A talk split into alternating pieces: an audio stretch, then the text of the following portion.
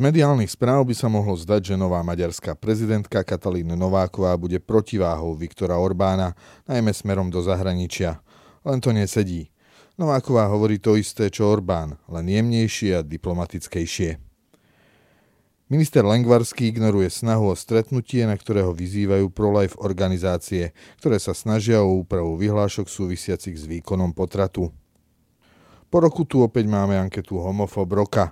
Medzi nominovanými znova nechýbajú výroky, ktoré nemajú nič spoločné so strachom z homosexuality.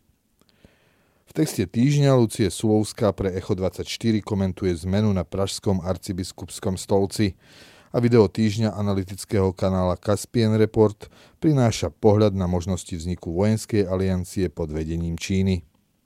Moje meno je Erik Potocký a aj dnes som pre vás pripravil svoju pravidelnú rubriku Konzervatívny výber. Dobrý policajt, zlý policajt. Maďarsko zažilo v uplynulých dňoch dva silné politické prejavy. V sobotu prevzala úrad novozvolená prezidentka Katalína Nováková a v útorok maďarský parlament piatýkrát zvolil Viktora Orbána za premiéra. Z krátkých útržkov a citácií, ktoré prenikli do nášho mediálneho prostredia, sa mohlo zdať, že ide o dve politické osobnosti s odlišným pohľadom na vojnu na Ukrajine či na domácu maďarskú scénu.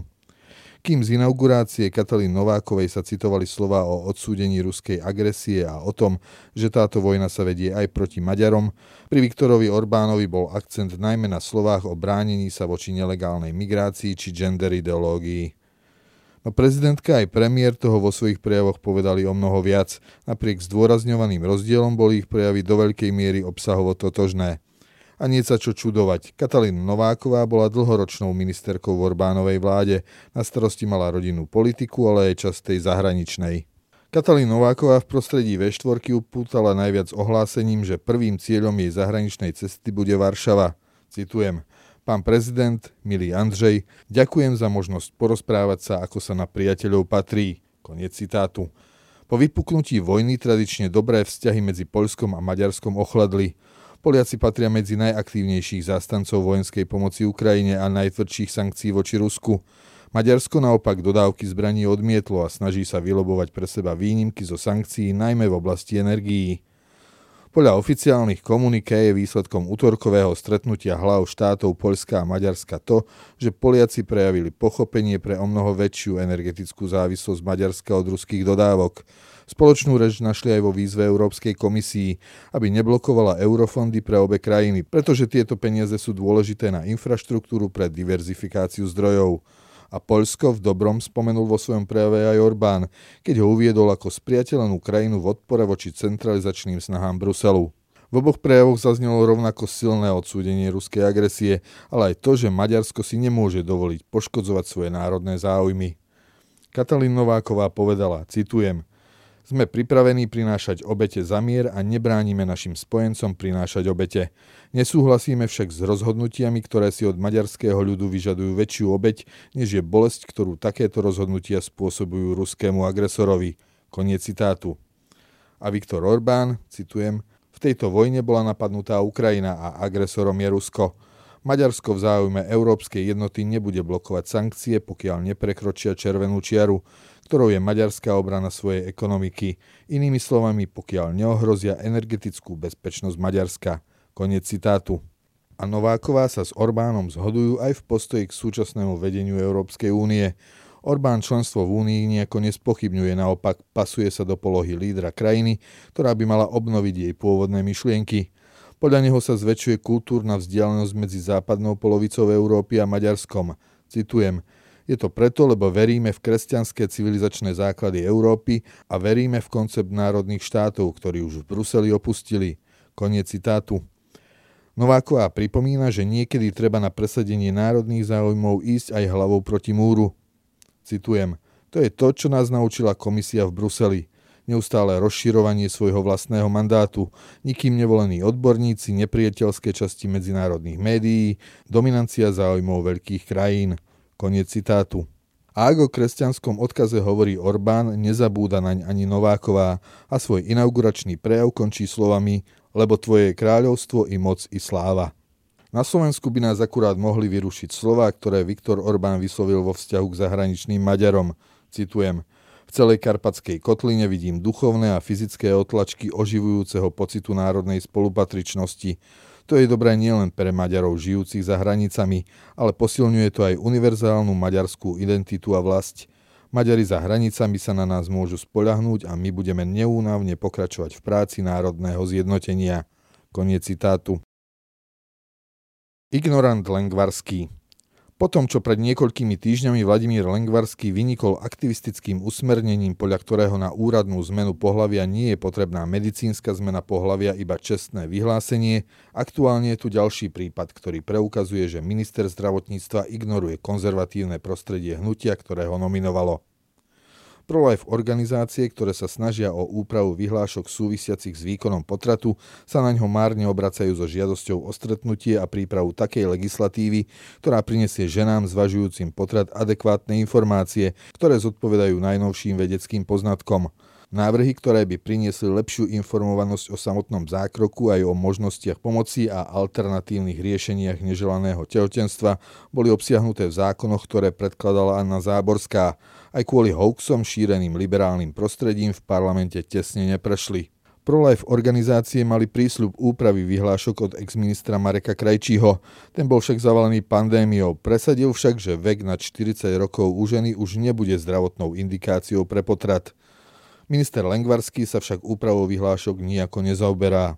Prístup aktuálneho vedenia ministerstva zhodnotil Patrik Daniška z Inštitútu pre ľudské práva a rodinnú politiku. Citujem. Snažili sme sa byť trpezliví, uvedomujúci zložitosť situácie s pandémiou, nulová ochrana detí do 12. týždňa tehotenstva, vyhasínanie priemerne 15 životov najmenších z nás formou umelého potratu denne, snahy o liberalizáciu potratov potratovými tabletkami či vydávanie tabletiek po s potratovým účinkom bez predpisu, teda bez kontroly a konzultácie ženy s lekárom, nás prinútili napísať list ministrom zdravotníctva. Žiaľ, napriek toľkým deklaráciám prítomným vo verejnom priestore neboli prijaté ani mierne opatrenia, ani účinné mechanizmy zabezpečujúce dodržiavanie platných lehôd a kvalitnej informovanosti matiek pred potratom. Koniec citátu. Homofob roka. Po roku Zaza opäť tu máme anketu Homofob roka, ktorú organizuje obskúrne združenie z ľavicovej periférie Inštitút ľudských práv. Hoci sú výroky rôznorodého charakteru, ani z jedného nevyplýva, že by ich autory pociťovali strach, teda fóbiu z homosexuality či iných odchyliek. Medzi nominovanými je Igor Matovič s výrokom, citujem Pelegriniho kamarát, buzerant posratý má zlaté tehly. Aj Robert Fico za slova, citujem, ja si neželám, aby tu chodili ľudia, ktorí budú tvrdiť, že sú ženy a budú mať medzi nohami 20 cm pindúra. Koniec citátu. Zhodneme sa, že tieto dva výroky patria do kategórie vulgárnych, ktoré nepatria do slušnej spoločnosti, no obaja ich, no obaja ich autory sú z kategórie tých, od ktorých takéto slova neprekvapia. Nominovaný je aj tenista Martin Kližan za výrok o Martine Navrátilovej, citujem, najznámejšia športová lesbička prehovorila. Ani z tohto výroku necítiť fóbiu jeho autora z homosexuality, navyše len konštatuje fakt a samotná Navrátilová sa svojou orientáciou už 10 ročia nejako netají. Za výrok druhý diel si nepozriem, lebo si myslím, že boskávanie ľudí rovnakého pohľavia na obrazovku nepatrí, bol nomináciou poctený aj bratislavský pomocný biskup Jozef Haľko, ktorý vyslovil svoj vlastný divácky názor na jeden zo seriálov z produkcie RTVS. Nežiadal jeho zastavenie ani zákaz. Opäť žiaden náznak fóbie. Stálicou v nomináciách býva Anton Chromík a nechýba ani tento rok.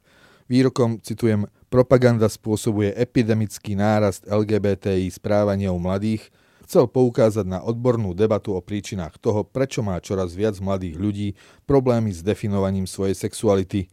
Obšírnejšie sme sa tejto téme na postoji venovali v rozhovore s českou sexuologičkou Hanou Fivkovou, aj v rozhovore s psychiatrom Michalom Patarákom. Text týždňa Vatikán si v Prahe kupuje čas. Dominika Duku, ktorý už na pražskom arcibiskupskom stolci 4 roky nadsluhoval, vymení olomoucký arcibiskup Jan Graubner. Ani ten nie je najmladší. Rezignačný list bude písať o čosi viac ako rok. Vatikán s výberom dlho otáľal a znalci pomerov v Českej katolíckej cirkvi sa domnievajú, že jednoducho preto, že tam nie je dosť kádrov. Píše vo svojom komentári pre týždenník Echo 24 Lucie Sulovská. Vatikán zjavne niektoré mená odmietol a niektorí kandidáti zas odmietli ponúkané menovanie. Pozícia pražského arcibiskupa je totiž nielen duchovnou, ale do veľkej miery aj politickou funkciou.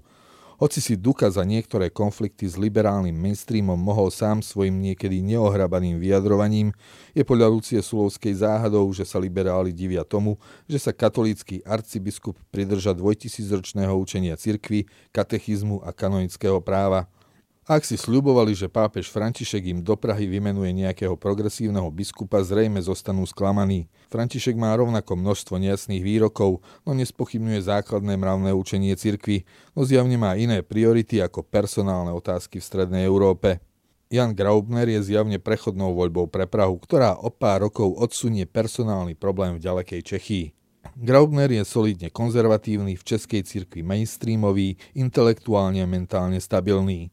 Má skúsenosti s riadením provincie aj pôsobením vo verejnom priestore, dodáva Lucie Solovská. Video týždňa Čínska vojenská aliancia. Hoci Čína expanduje nielen ekonomicky a politicky, ale znásobuje aj svoju vojenskú silu, až doteraz zostávala mimo akýchkoľvek vojenských či obranných paktov. Hrala tak povediať sama za seba s oficiálnou zásadou, ktorá je výhodná najmä pre ňu o nezasahovaní do vnútorných záležitostí iných krajín. To sa však mení. Najnovší vývoj mapuje videokanál Caspian Report. V posledných rokoch rozvíja intenzívnu vojenskú spoluprácu s Ruskom, Pakistanom a Iránom. Problémom je, že založenie a udržanie vojenskej aliancie vyžaduje členstvo krajín, ktoré sú sami o sebe aspoň ako tak predvídateľné a politicky stabilné. Navyše, aby mala takáto organizácia pod čínskym vedením zmysel, musela by sa vyrovnať sile USA a ich spojencov. Keďže väčšina ekonomicky silných a politicky stabilných krajín má už istú formu spojenectva z USA, Peking nemá veľký výber. A otázkou je aj to, nakoľko by v prípadnej aliancii boli Rusko či Pakistan ochotné podrobiť sa čínskej dominancii. Toľko konzervatívny výber pre tento týždeň. Odkazy na citované zdroje nájdete v texte zverejnenom na www.postoj.sk. Moje meno je Erik Potocký a ďakujem, že ste ma počúvali.